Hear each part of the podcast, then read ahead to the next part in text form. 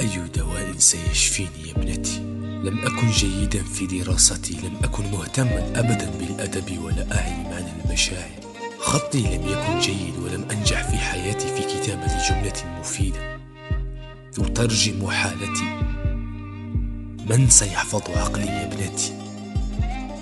عندما يحب الرجل امرأة بصدق تكون نقطة ضعفه، بينما يكون هو قوتها وجبروتها، ولكنهن لا يعلمن مدى حماقتهن، فهن يتخلين عن قوتهن. ولطالما أردت إخبارها بأنني أخشى حزنها، أخشى أن يؤلمها قلبها وأنا لا أعلم، خشيت أن أمزح في وقت ضيقها، أن أضحك في وقت بكائها، خشيت أن تبكي وأن لا أكون بجانبها، أخشى حزنها وأنا أعلم أنه لا يمكنني أن أتواجد دائما بجانبها، ولا أستطيع أن أحمل حزنها وهمها دائما. أنا فقط أدعو لها،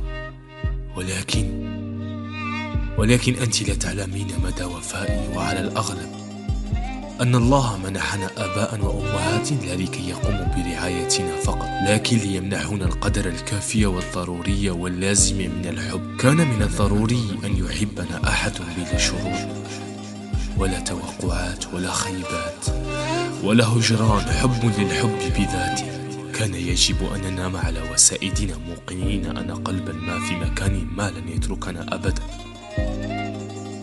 فمعظم من حملناهم في قلوبنا هم يبكون قهرا الآن، لأنهم التجأوا لقلوب لم تقدر على أن تحملهم. لم يختاروا قلوبا كقلوب آبائهم، تحملهم متى سقطوا وتحميهم مهما ارتكبوا. ومن ثم نردد أنه علينا أن نقع في حب أنفسنا أولا حتى يصبح في إمكاننا تلقي المحبة، لكن لا أظن أنه في إمكاننا أن نتلقى المحبة، لأننا سنجد أنفسنا معزولين تماما، لا يطيقنا أحد، ونحتاج فيها إلى أن ننام بشكل هادئ وعقل صافي لنتعب ونتخلص من أشياء كثيرة تعيقنا وتصبح مشاعرنا شديدة البرودة.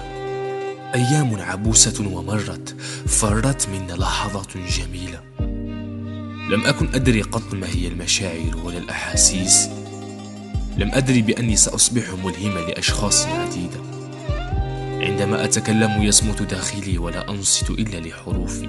حاولت مرارا أن أخبرك أن القلوب لا تظل على حالها، وأن الحب وحده لا يكفي، وأن العناد سيكون بداية النهاية بالنسبة لنا. أخبرتك أن الصبر ينفض بعد طول الهجر، وأن كل الذين يقفون انتظارا لابد أن يأتي يوم ستخور قواهم وتتعب أقدامهم ويرحلون. لقد حاولت، ولكنك بكل أسف لم تصغي.